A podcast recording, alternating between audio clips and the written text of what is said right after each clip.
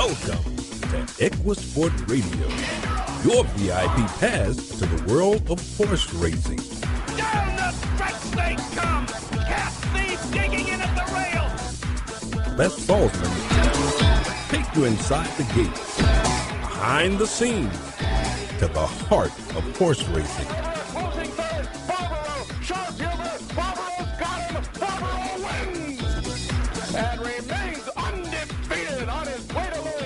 Equisport Radio. Get tied on.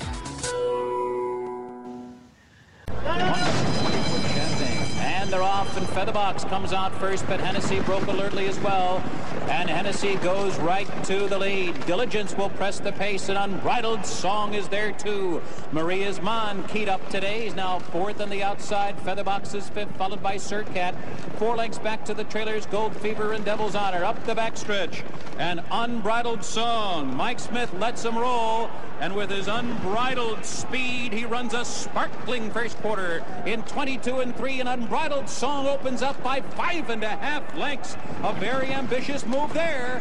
Diligence is second on the outside. Hennessy is third, seven lengths behind Unbridled Song. Surcat is fourth with five furlongs to go. Maria's Mon has settled down now 10 lengths from the lead, followed by Featherbox. Three lengths to Gold Fever. Devil's Honor at the back of the pack. Unbridled Song has drilled an opening half mile in 45 and two-fifths seconds. It was fast. Perhaps it was too fast because they're closing in now. Here comes Hennessy, the favorite, moving through an opening on the inside. Diligence is right there. Maria's Mon is fourth and strong and coming as they make the turn to the top of the stretch. The field coming past the quarter pole. Hennessy has seized the lead. Maria's Mon sweeping wide. Diligence right there. Unbridled Song is game in between horses. Those four coming to mid stretch together. Maria's Mon under Robbie Davis going to work and has taken the lead at the eighth pole. Diligence is second. Unbridled Song is third. Hennessy is faded to fourth. Devil's Honor is fifth. But it will be Maria's Mon who will come on to win it. Robbie Davis gives him a little tap to say well done and well done indeed. He wins by four. Diligence was second. There's a four-way photo for third. Unbridled Song set a totally ridiculous pace for this distance here, and he ran very well to finish uh, about five or six lengths behind Maria's Mon. Welcome to the Equisport Radio Network. And uh, this afternoon, we've got two very, very interesting guests. One guy, an Ivy Leaguer who uh, winds up in a barn, and we're going to talk about that. And then a guy who's just been creating all kinds of stuff uh, in the industry, Dan uh, Tordjman, who's with America's Best Racing and uh, the one of the founders of something called Equestricon. And we'll be talking to him in just a few minutes. But first, uh, we've got Rick Schosberg on the line. Rick, how are you? I'm good. Let, let me just let me just clarify something. You did say went from Ivy League to a barn and not a bar, right? Uh, you know, actually, let me check the script. No, it's a barn. well, the, some of the guys yes, that we I- I- mutually know, I'm surprised you didn't wind up in the barn. Well, I, tell you what, I, I spent four years up at Cornell, and and a lot of those years were were in a barn up there. So uh, it, it wasn't it, it was a pretty seamless transaction transition, Yep. should I say? But your family was in the horse business, you know, and I guess that was in the back of your mind when you went to, up to Ithaca. Uh, yeah, my family still is in the horse business. We still uh, we still breed. Uh, my mom and dad still have a small farm up in New York, and we uh, we still have a we have a couple of brood mares that are uh, actually right now they're down in Kentucky, and uh, we've been uh, you know we've been in the racing business since oh geez the early mid seventies.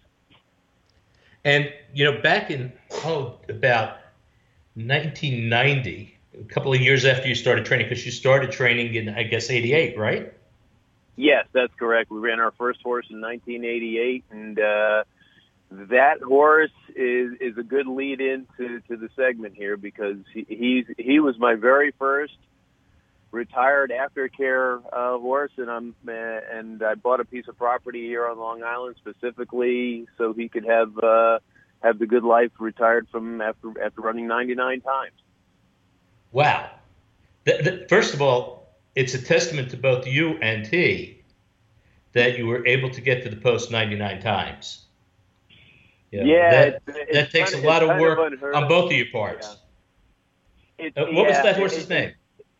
His name was Three Chopped Road, and uh, we we won with him the first time we ran him at Belmont Park. Jerry Bailey rode him for us. It was in the pouring rain, and uh, it was my wife and I uh, and my mom and dad in the winner's circle, and Jerry Bailey and this uh, four-year-old gray horse who who lived till he was 18, and uh, nine of those 18 years he he spent here with me. Uh, in a paddock and doing some some uh, hunt trials across the street, and uh, and and had lived a good life. And he, he provided us with a terrific racing career. Uh, he didn't win a lot of races. He only won six races, but he was second 25 times. So he was he was kind of known more for the bottom bottom part of the exacta, and every jock that had ridden him, from Mike Smith to Jerry Bailey to Julie Krone and Eddie Maple, and you know, more more there were there were more exacta finishes than wins, but it was a lot of fun, and it started it started my career and got us uh, got us up and running a long time ago.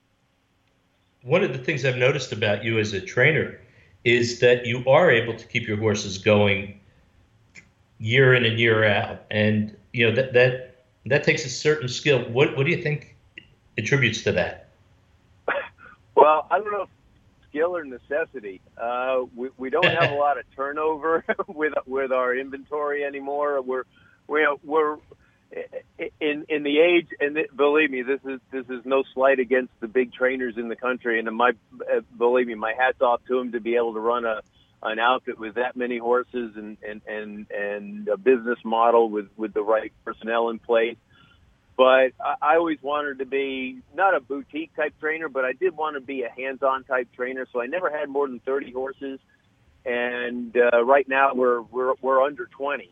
Uh, you know, and uh, so it's kind of by necessity. You got to be very careful, pick your spots, and try and keep them sound, and and get real lucky along the way. And uh, but you know, uh, it, it, it it's you know, it's it's more of a tribute to the horses that that we've gotten. We've got some, we've had some terrific owners, and uh, all along the way, we've we've taken some very modestly bred horses and uh, and ended up at the at the pinnacle of racing uh, at several times, and we we ended up with one Eclipse Award winner, Maria's Mon, which is probably our, our most famous horse, besides maybe uh, Affirmed Success. It was our most accomplished because he ran until he was nine years old and won a grade one at eight, and he won a grade three at nine years old before he retired.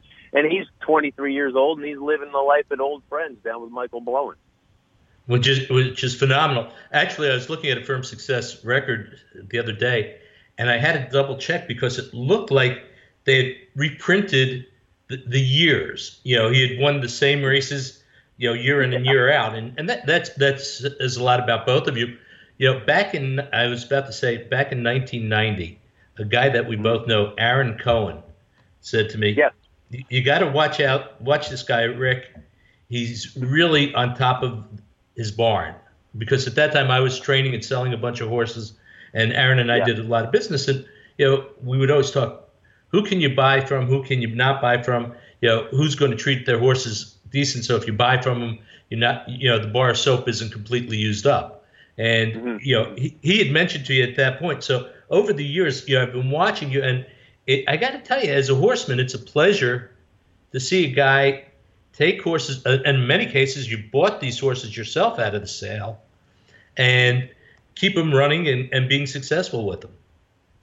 Well, yeah, like I said, we've been we've been lucky, and I've been I've had a great you know great group of clients, and and right now we have a real nice little uh, about a 12 person syndicate with Clear Stars Stable. He's a good friend of mine that, that, that is the syndicate manager. We work together all the time. We enjoy the same things. Uh, we're the same age. And, uh, we put this together about eight or nine years ago and we've come up with some pretty nice horses along the way. A nice filly named My Four Chicks is a stakes winner. And, you know, the old hard knocking horse named Sandy Slew, who's seven years old now, but, you know, we, we've, we've managed him so that, you know, he doesn't run as many race that many races every year, but we're trying to make him make him count. And we can give him a break. Um, and we go to the sales and buy a few, and we've claimed uh, we've claimed that we have a horse in on Friday that looks like he's he's he's been a pretty nice claim for us. Uh, he's coming off a win, a second and a third since claim, and and he looks like he's got some some upward mobility. But again, and I, I got a good crew. I got guys. My grooms have been with me for oh probably at least ten years, and some of them twenty. And uh, you know, you know, they kind of anticipate everything uh, from my standpoint. Again, we're we're we're, a very uh, size. Uh, sure, we could use we could use a couple more horses during the year. Sometimes we fluctuate, but uh, on our numbers. But um, you know, and I'm not going to take I'm not going to take one tenth of the credit for for the success that we've had at any point during the during my almost 30 years of training. I uh, I did. Uh, there's a lot of people that that really helped us out along the way for sure. It's a team effort, and I, I don't uh, I, I I don't want to stand in the spotlight and take take take the credit for that. I think we've just been surrounded by pretty nice horses, and uh, and it's it's worked out very very well. And, you know, it's fluctuated. It's gone up and it's down, and uh, you try. You know, you always look for that next crest you know, if you're down in a trough. So, but uh, it's it, it, it's a it's a wonderful sport, and uh, lately I've got into the aftercare part of it through through our horsemen's organization. I think that's been so gratifying and. and uh, really, uh, really opened up new avenues for you know as aftercare has gotten to be you know at the forefront of racing really it was there's a need for it and there's demand for it and we have a great great industry that's starting to feed into it both financially and and policy wise too and i think that's terrific yeah, and it's it's great that you and the horsemen's association in new york and and you guys have always been at the cutting edge of you know not only aftercare but backside care tell, tell us yeah. a little bit about the association and how you guys developed take two and a little bit about that program. Well, the, architect behind uh, Take Two and Take the Lead, which are t- two two uh, separate parts of the same program, and I'll and I'll I'll try and explain that. But Rick Violette is, is the brains. And uh, I was very lucky enough uh, to have come on the board just as these programs were in their inception. And as we were gathering together as a new board of directors for NYTHA, uh, me, uh, you know, he said, we're starting a new aftercare program. Uh, would, would you like to be chairman of the aftercare program and help us out along the way? And you know be members or chairman of, of other of other committees. But uh, when he asked me about aftercare, it fit like a glove uh, because my whole life has been both racing and retiring uh, race horses, either on my own place or to other other people's. And and uh, I started out in the horse show business, much like he did, and. Um, so when he asked me to take take that role, uh, I, I was I was thrilled. I was also that he didn't have of chairman of the Workmen's Compensation Committee because that's a whole other ball of wax. I got the I got the really good feel good uh, subject that and the the backstage committee and I lo- and the legislative stuff too. I like too, but uh, aftercare's been been uh, been a real subject that that's close to my heart, and uh, so when we he explained the idea of, of take two and take the lead as the TAA, the National Thoroughbred uh, Aftercare Alliance, was in getting getting uh, getting on its feet.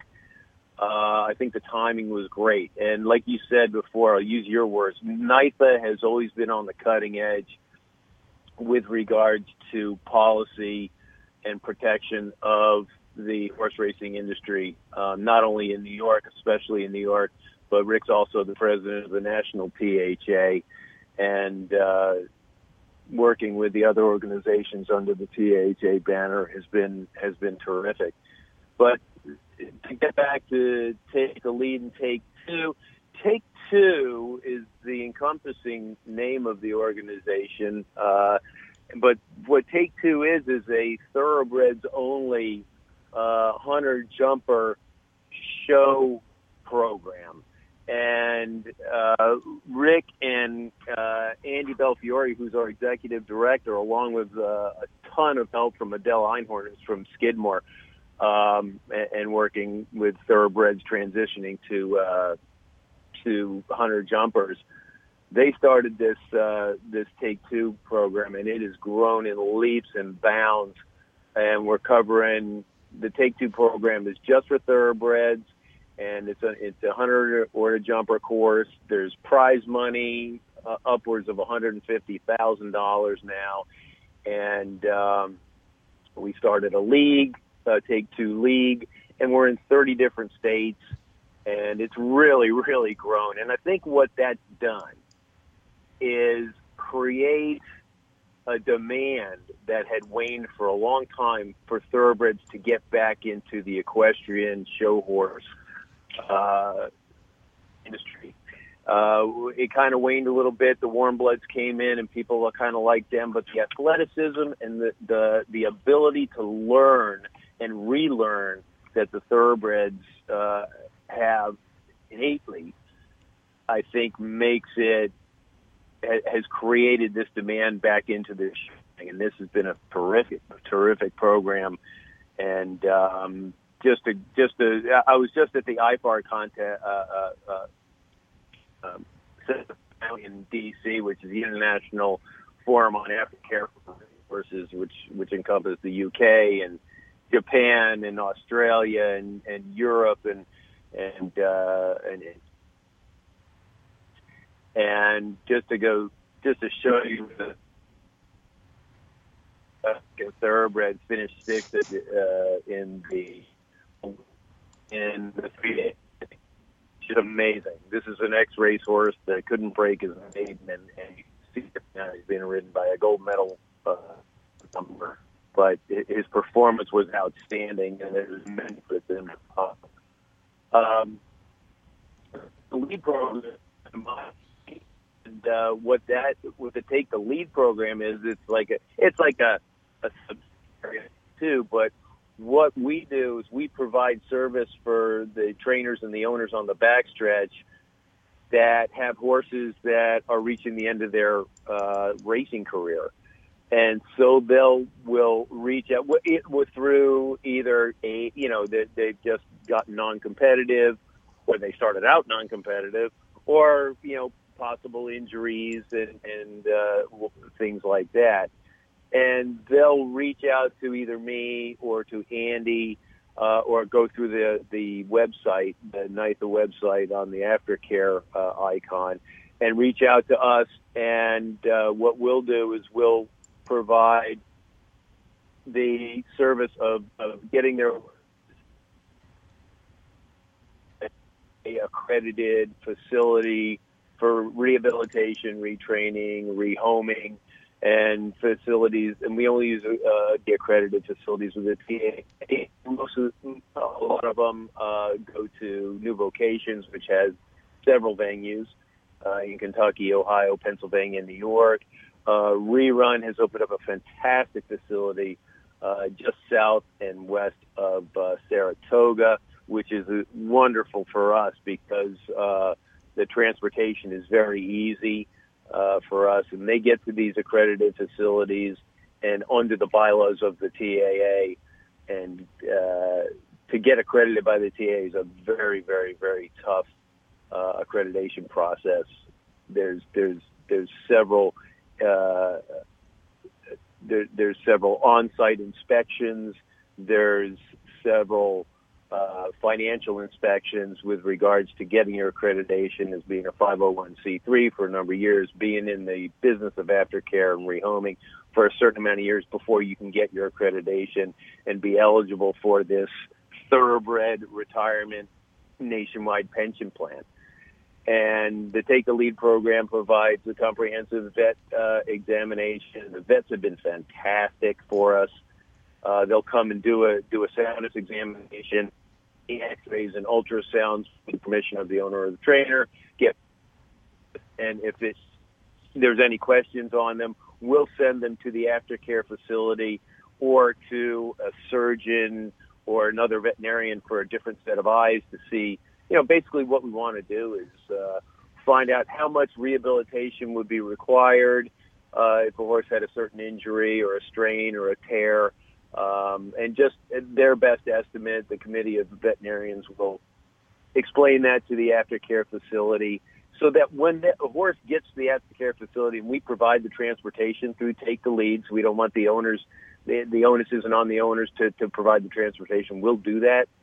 Um, so when the horse gets to the facility, they know exactly what they're getting. We'll send them videos along with the X-rays and the comprehensive diagnostic and, prog- and prognosis on on any injuries. And sometimes we retire perfectly sound horses that are just non-competitive, and that's great. They can go right into retraining. No, it's a great program. Matter of fact, I was at Florida Track the other day, which is the program here down here in South Florida, and you know the, the quality of the work, and that that's one of the things that has impressed me, having been in the business for so many years. You know, when we first started, horses that were finished at the track, you, you had no idea where they were going, and if you bumped into them, quite often you were scared to death to see them. And uh, yes. this the way these horses are being taken care of at these facilities and and the flesh that they're carrying, you know, it's it's great to see. And and th- those people that are doing the work, you know, many on, on a volunteer basis, you know, just phenomenal. You know, it, it's, and, it's great ab- to see. And that, that's absolutely like you, you, people will will congratulate, thank us for the work that we do, and I say we're we're we have the easy part. Okay, my only request to, to the train be before that last race. You know, let's you know, here we're here for you guys, but let easiest on the horse to transition and easiest on the people that are taking care of them because these guys work, like you said, a lot of them on voluntary basis. They're on, you know, funds that are either through the TA. Uh, you know, and it's it, they're doing it out of love for the animal. And when you go onto their websites, and you can go into a, through through TAA, you can look at any any one of the the 69, I think the 69 accredited facilities, and click on click on their their inventory of horses that are that are uh, up for adoption. The horses look incredible, and I, believe me, I know we're in New York, and these horses are taken care of like like I can tell you when they get to these facilities, they is learning some uh, a, a new a new job. They lighten up and they look incredible. Lighten up bright wise, not not flesh wise, right. but they look incredible. And and they really are the unsung heroes. Are are the people that work in in the trenches at these aftercare facilities. I think I think Anna Ford's done a tremendous job with all of her facilities and all of the people that that run each individual one. And Lisa Malloy up at up at Rerun and and uh, we we work with the folks at Akindale, which have which they're transitioning into into more of a opt out type situation and through their accreditation. And we have a woman down in we have a woman down in Virginia, Warhorse at Old Bob Bauer. She she'll she'll take any horse that's over eight years old. It's just that's her thing. If we get an eight year old gelding that looks like he, absolutely, we call her up. Her name's Barbara Loon. She's done a tremendous job, but she just wants the older gelding. And she said we sent her a couple of horses over the last few months, and she's really done a wonderful job with those. And uh, it's just a really great program. Um, and and we, the the the issue is that there's there's a couple of issues with with aftercare across the country, and it's some of the things that we discussed at the IFAR uh, symposium. One of them is is recognition and getting the word out, um, even on a small venue basis, it, racetrack by racetrack. You you got to get your program out there known. We're in the condition book. We're on the website. We have notices up all over the place. Word of mouth spreads like wildfire. Uh, if somebody has a horse that they, they think may be heading in that direction, they, uh, they text me, they call me, they email me, they call Andy. Uh, we now have an intern that's working in our office helping with some of the paperwork. So everybody has contact information. Um, and not that they have to go through us. I mean, if they want to go directly to an aftercare facility, that's that's fine.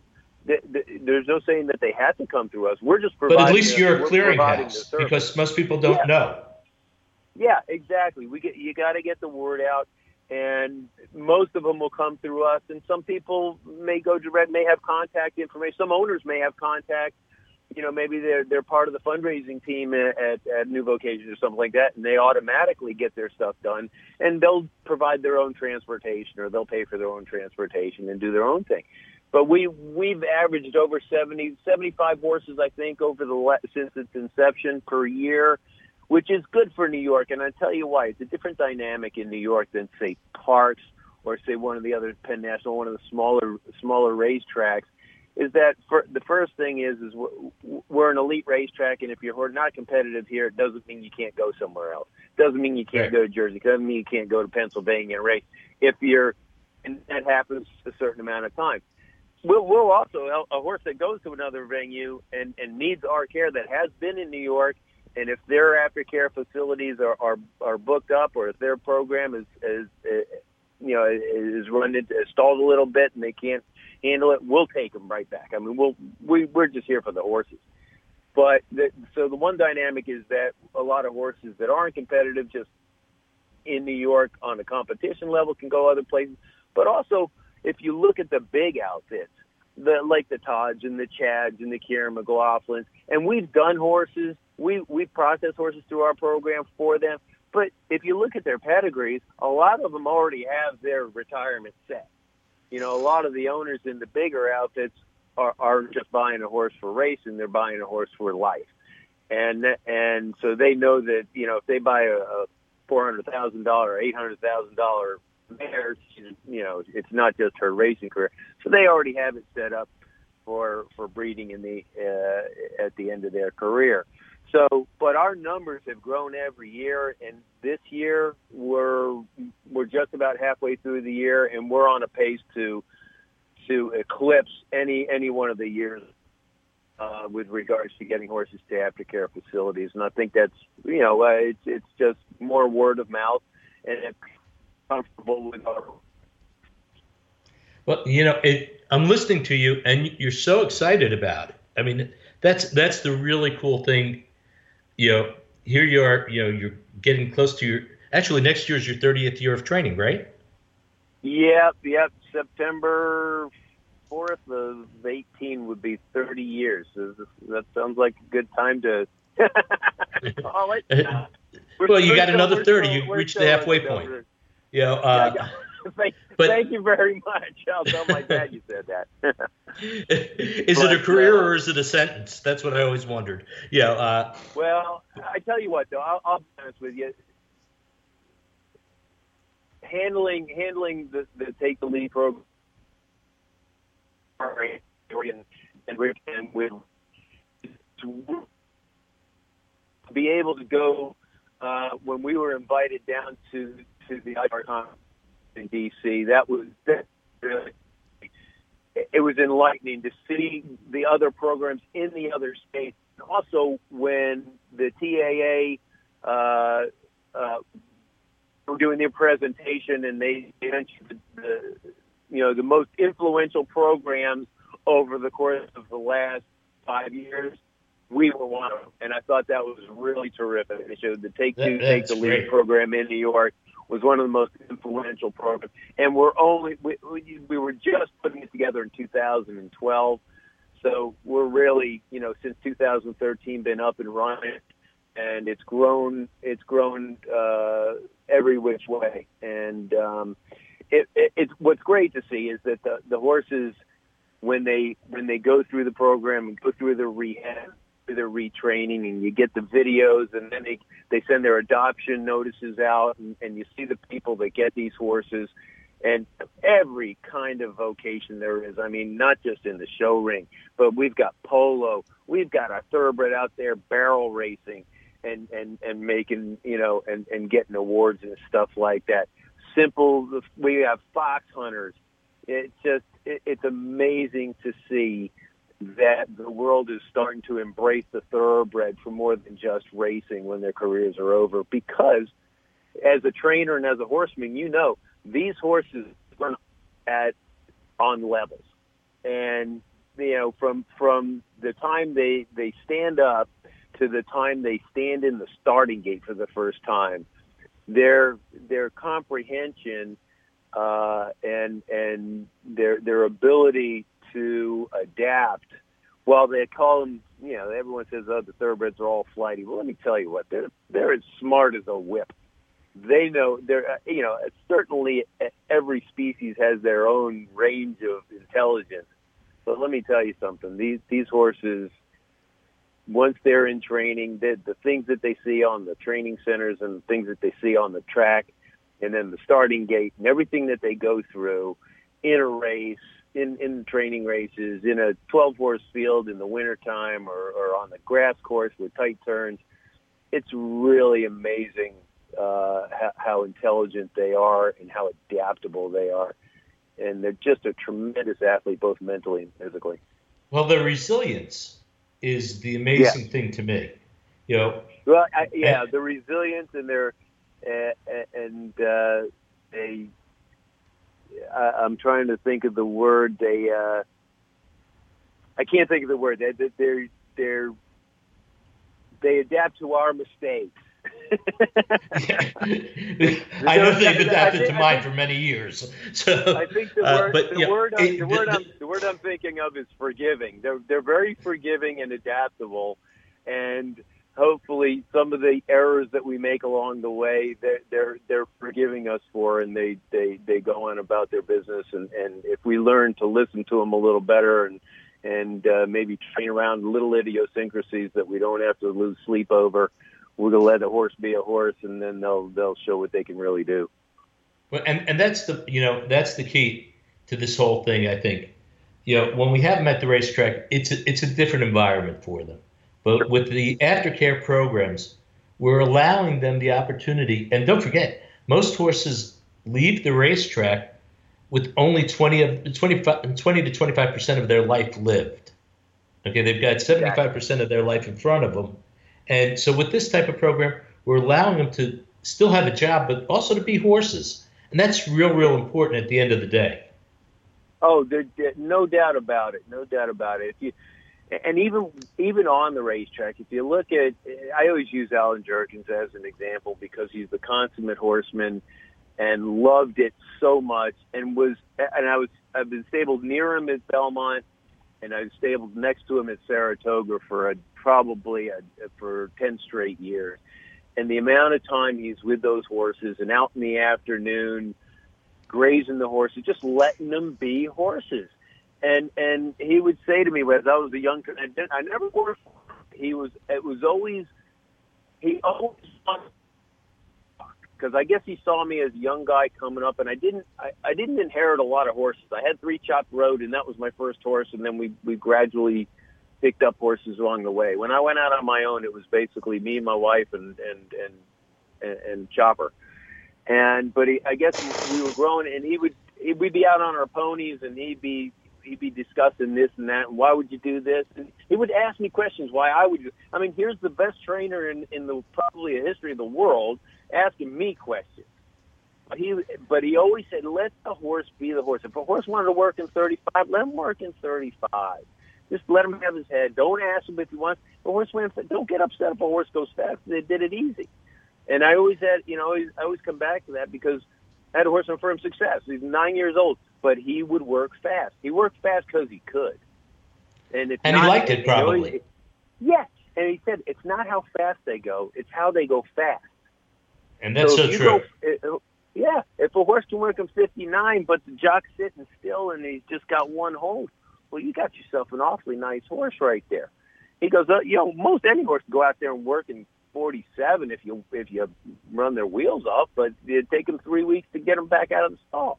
But if you have a good horse, he works for it. Don't fret over it. I mean, he's ready to go, and he was and he was right.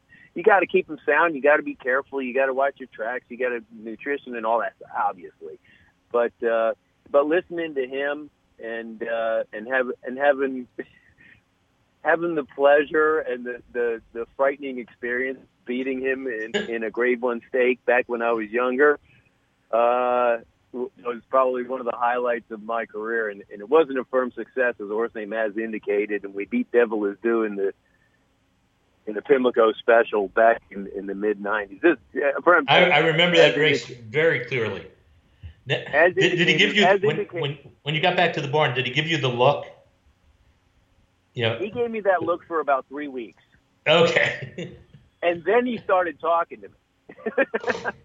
but and, and, as as indicated was one of my aftercare horses here because in that race he tore a suspensory so bad that he had a year off, ran one other time, and then I retired him. And he was back. He was right here on my property with Chopper for eight years, and because he was a gelding, Grade One stake winning gelding of eight or fifteen starts but he ended up being a wonderful trail horse, and uh, and and he also went into the uh, the ther- therapy business down in in Kentucky, working with uh, uh, physically and mentally handicapped kids.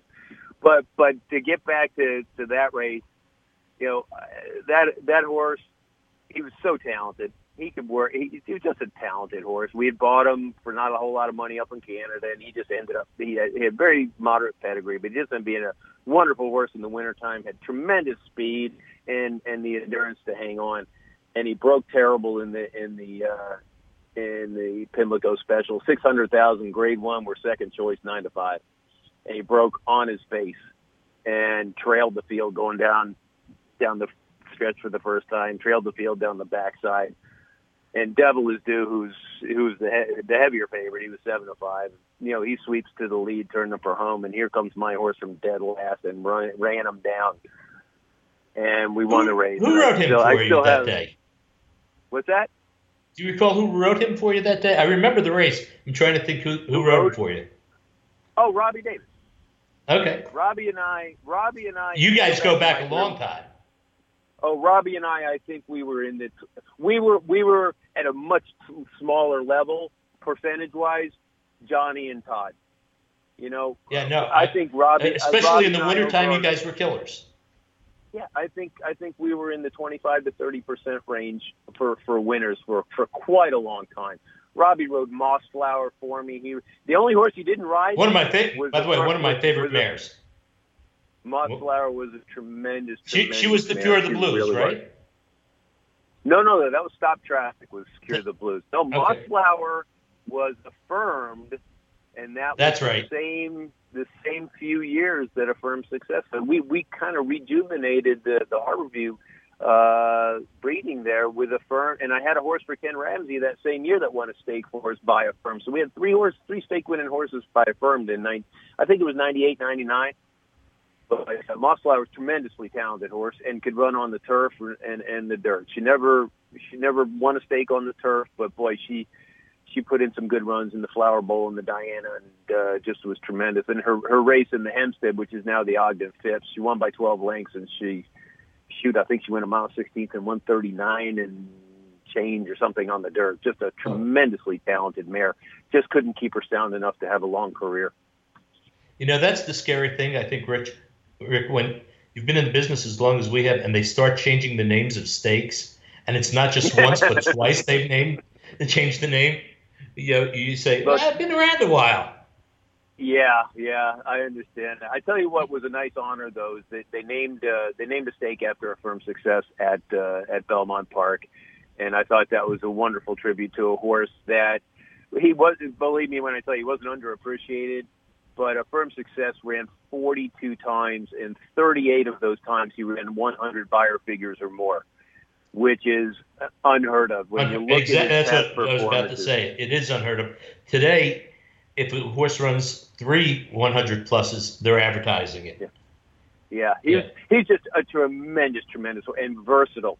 You know, he switched off from from six and a half, seven furlongs to a mile on the turf won the NYRA mile uh, on the dirt and the slop, and and uh, won the toboggan twice, won the Carter, the General George, you name it. I mean, the, I have a I have a corner of my whole upstairs. It's actually not a corner; it's a whole hallway, just of, of stake wins for for that horse. And it and look, at he's 23 years old. Michael Blowen, I spoke to him uh, two weeks ago, and he said, Rick we got to write a handicap for this horse. 23 years old and he's chasing everybody around the field.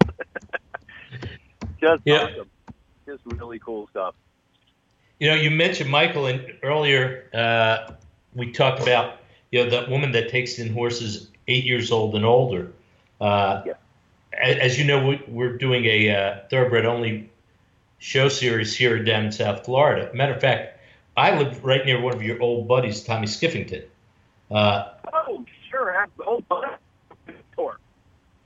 yeah, but Absolutely. in in, in in the show series, uh, what we're doing is we're doing a flat class uh, for horses over the age of ten, uh, and Oh, we're calling that the old old friends stake. And uh, you know, Oh, that's well, we- terrific. That's great.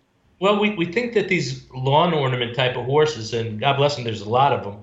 You know, it gives the owner something to look forward to do.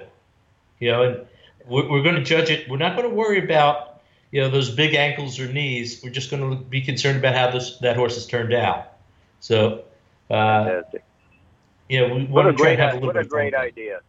Thanks. That's a great idea, and, and to you know, it, it, you know, to, to tribute uh, old friends. Michael's done such a wonderful job giving those horses sanctuary, and and been able to have folks come in and and and see the horses up close and look at videos of their old races and uh, and things like that. I mean, I think it, it, it, it's a it's a tremendous idea. It's thinking out of the box, and uh, I think it's it's a anything that anything that gets these horses into a into the the the aftercare that they deserve. I think is. Uh, is wonderful. You know, that's that's one of the things that I wanted to talk about a little bit too. Besides with the TAA, I mean, the exposure is one thing, but also funding, and it's a very difficult thing to fund something like this. And and they've done a fantastic job uh, doing it through the racetrack, whether it be per start fees or whether you know the stallion the stallion managers that have offered up and the sales companies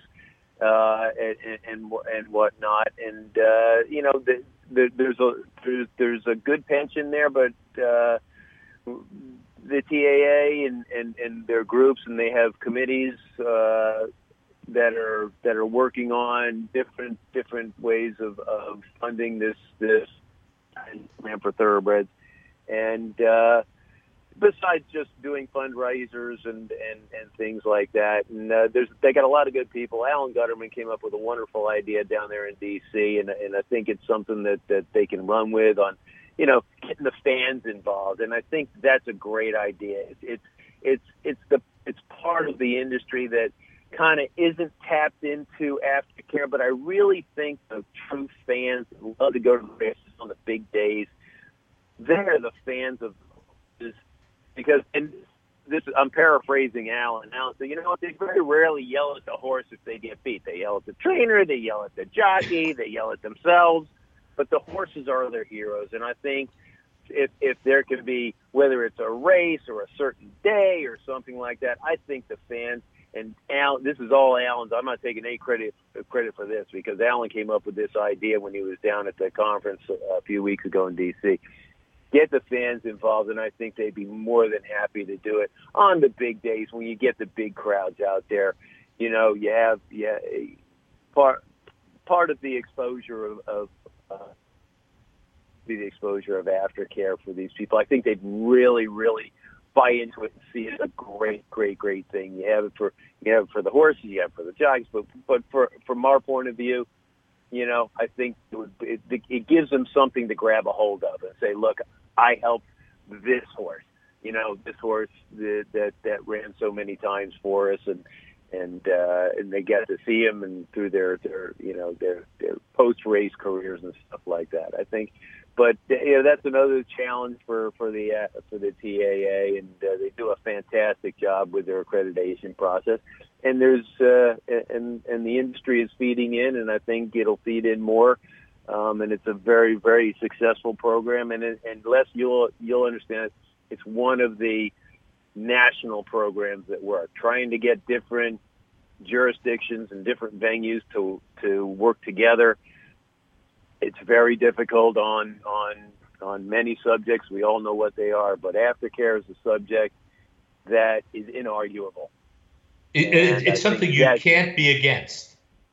Yeah, exactly. Yeah. It's it's in it's inarguable. It's a necessity, and it's something that the industry in itself needs to to help fund. And uh, and I think that's why the TAA uh, crosses jurisdictional lines, and it does so so well because it's a subject that that is a necessity, and it's uh, and it's a great cause, and it's it's inarguable that it's that it's needed because you know there are a lot of horses that are born every year, a lot of horses going to the races every year, and you know that there are a lot of horses leaving the racetrack every year, and they need a soft landing, and they need to be retrained for new. Uh, for for new things on the horizon. Like you said, most of them are 25, 30 percent, you know, through their lifespan, and they can do a lot of things, and they want to do a lot of things. They don't just want to stand out in the field and eat grass. That's great. you know while, what? They, they, they all need a job. exactly. They're they're like labs. Labs love to lay on the couch, but my lab also likes to carry up the groceries. You know, he's got a job. He likes to feel like he's doing something. And horses are the same way. It keeps it keeps their mind sharp. You you know, it's one thing. You know, if they have to stay out in the field, in and out or whatever, because they've they've got some you know, uh, arthritic conditions. So that's one thing. But horses that are good and healthy or been rehabilitated, boy, they really want to go out there and do something. And it's amazing to see the different, the different vocations that they come up with. Like I said, to see a thoroughbred doing doing barrel racing and stuff like that, competitive. Polo, the smaller ones can do polo, and certainly the hunter jumpers and the three day eventing and and timber horses and and stuff like. It. It's just amazing, and it, it and it should be no surprise, but it's amazing. No, you know, years ago, I had a riding academy here in Wellington. We had a 29 year old retired racehorse. And this old guy, he evented. When he stopped eventing, he came to work at the farm with us, as, and we used him as a lesson horse. And then he, he got older, and uh, we kind of backed down a little bit on the amount of work he was doing, but he was still showing and everything else until he was 29. When he turned 31, uh, we had a woman that was taking lessons from us that was 69. And the Dressage Federation has a century club. If the horses and the rider are total 100 years, they can compete and get into this club. So here's That's, this horse. It's wonderful. Yeah. And, and he was one eyed. He was one eyed most of his life. Okay. At the age of 31, toting this woman around in the Century Club. And, and so when you talk to me about the variety of things a horse can do, you know, there's pretty much nothing they can't do. You know, uh, it's, they're amazing.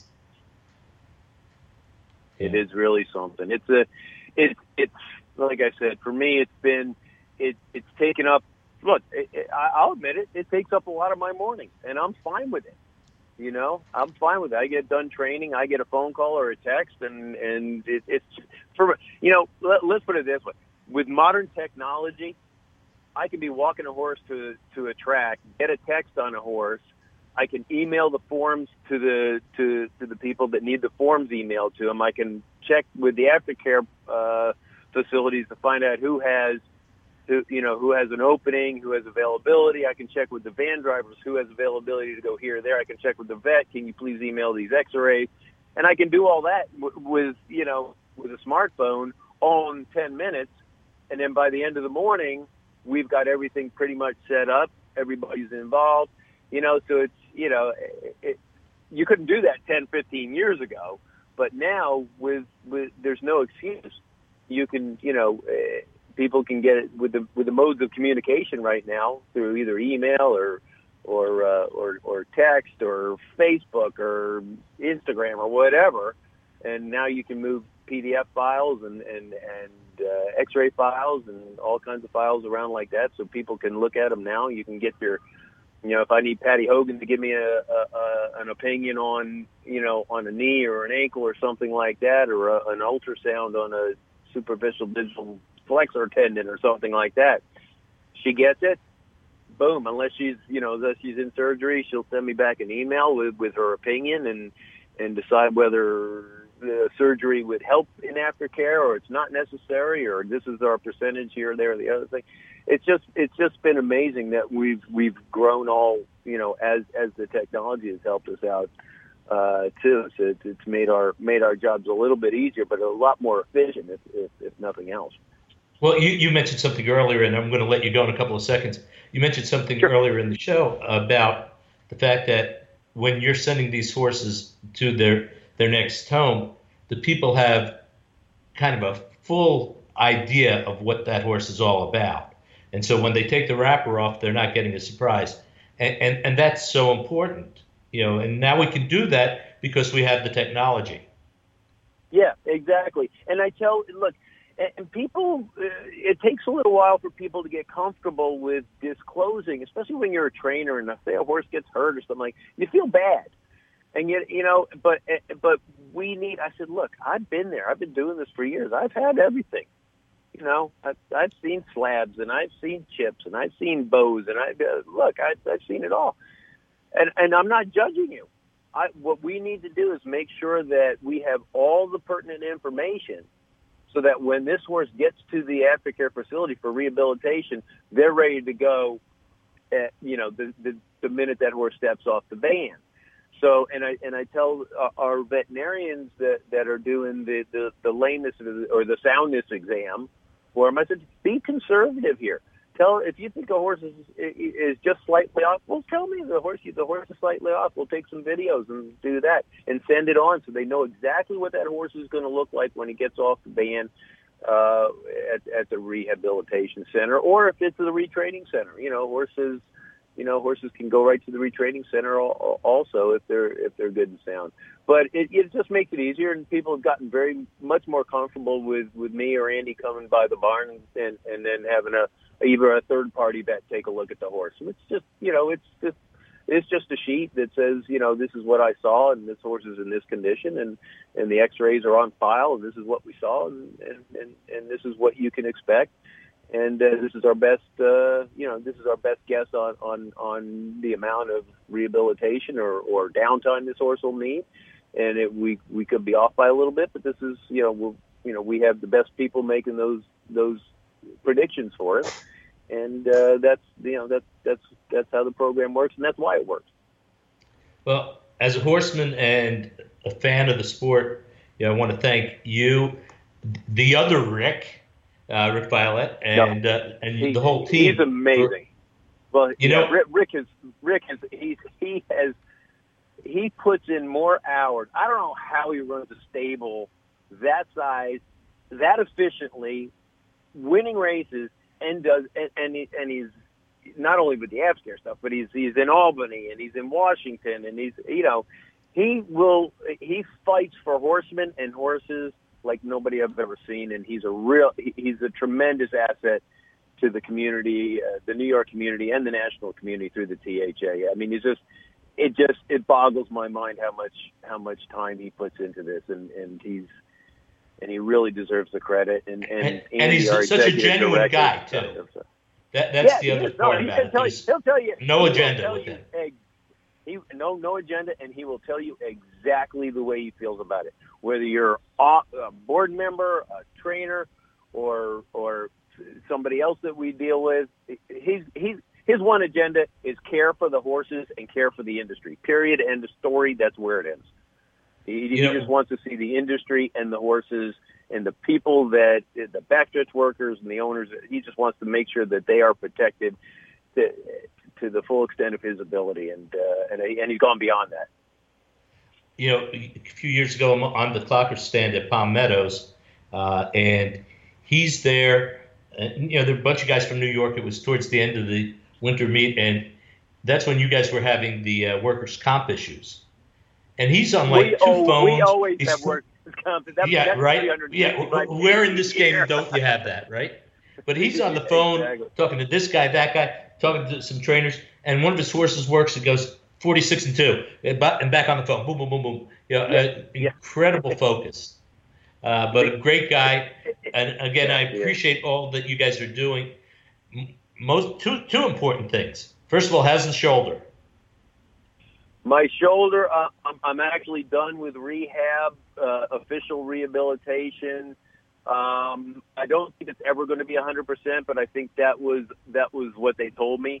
But back playing USTA limited basis, and hopefully, you know, by uh, by this time next year, my wife my wife's mixed doubles team just made it to the nationals, which is fantastic. My wife Thank you. Yeah, we're uh, we're heading to Mobile, Alabama in November, um, and it was a great it was a great uh, sectional. She won the whole East uh, the Eastern uh, section of of the USTA with her mixed doubles team, and uh, hopefully next year after my rehabilitation and my my my skills come back, I can I'll be good enough to be on her team. If not, she she'll put me on the bench like she did this year. and, and you have a son, right? You have you have a son. My son Ryan is in his third semester going for a master's degree in marine science and environmental management at the University of Sydney, Australia. I guess the Skype so, bills are pretty expensive, huh? Well, I, I, I tell you what, it, honestly, it's cheaper for him to go to school in Australia than it would be to go here. I was very surprised. Of course, he didn't apply to schools here in the states. He, he graduated from BU, went on, did some internships for a couple of years, working in South Africa and on the up in Provincetown at the uh, Coastal Studies Academy up there.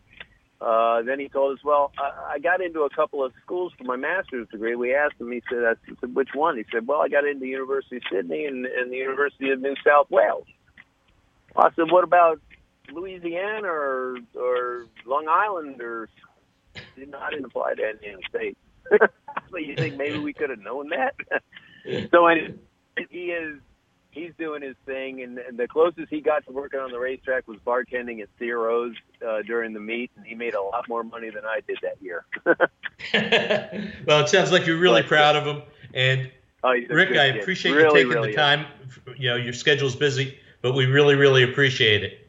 And uh, ho- right, hopefully, we'll induce you to come down to see one of our shows down here uh, this winter. I, I would love to. I would love to if I can get my wife to get to to break away from the tennis leagues, which are I'll, I'll tell you what I can. We could do that. I can get reservations at some pretty good courts down here. Let's get her down here. All right, very good. Let's thank okay. a lot. I a pleasure. It. Take care. And this is Les Salzman on the Equisport Radio Network. We thank you for joining us, and we'll see you next week.